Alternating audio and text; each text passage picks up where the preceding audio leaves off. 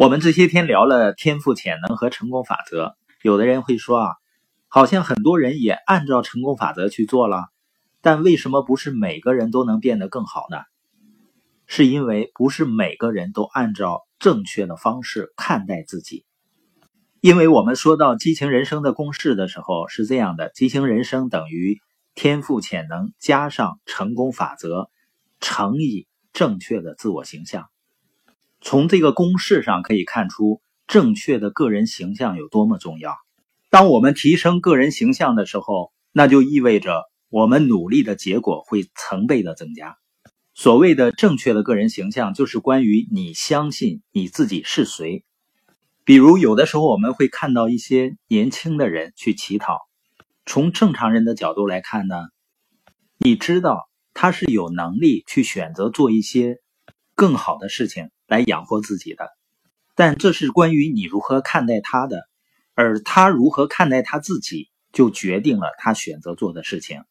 我们要培养正确的自我形象呢，有这几个步骤。第一呢，就是了解你自我形象的来源，就是它是怎么形成的，你对自我的认知是来自于哪里？我们每个人对自我的认知啊，是来自于过去的经验，过去的经验不是把你变成现在的样子。而是让你相信你就是现在这个样子。正是因为他让你相信你是现在这个样子，你才成为了现在的这个样子。这段话很有意思，是吧？那如果说我们的自我形象是跟过去的经验有关系，那过去的经验并不都是好的经验啊。你有没有遇到过这样的人啊？比如他的嗓音呢，明明是非常好，但是他就是觉得自己唱歌很难听。而且表现出来呢，也确实没那么有吸引力。如果有一天呢，有一个人发现了他的潜力，通过训练，通过激发呢，也许会唱得非常好。所以有的时候我们认为自己永远做不到的事情，它实际上跟我们的能力无关，跟我们的自我形象、自我画面有关。也就是说，很多情况下，我们内在的形象会限制住我们。那么，你有一幅什么样的画面呢？也就是说，你怎么想象你自己呢？你是漂亮啊，很有吸引力啊，还是相貌平平呢？你喜欢你的鼻子吗？你喜欢你的眼睛吗？你说为什么要问这些呢？我很少想这些啊，不对的。其实你一直在想，你拥有的画面常常跟现实状况相反。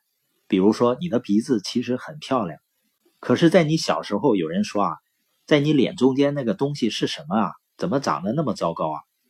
从那时起，你就拥有了关于你的鼻子糟糕的心理画面。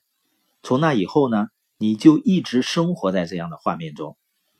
又或者是小时候啊，有一个成年人，他没有恶意的一句话呢，不知不觉的贬低了你，你也许会被他困住，他成为你自我概念的一部分。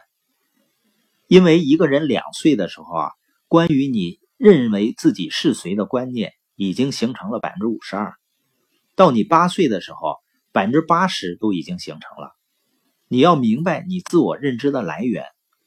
当我们两岁的时候，我们能完全明白所有人对我们说的话吗？肯定不明白啊。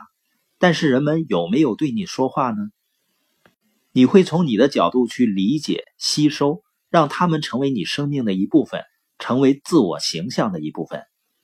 所以你要明白自我形象的来源。如果你能够真正明白你说的话会成为你孩子自我概念的一部分，你就不会轻易的跟他说那些贬低他的话了。所以这节播音呢，你要明白你的自我概念的来源。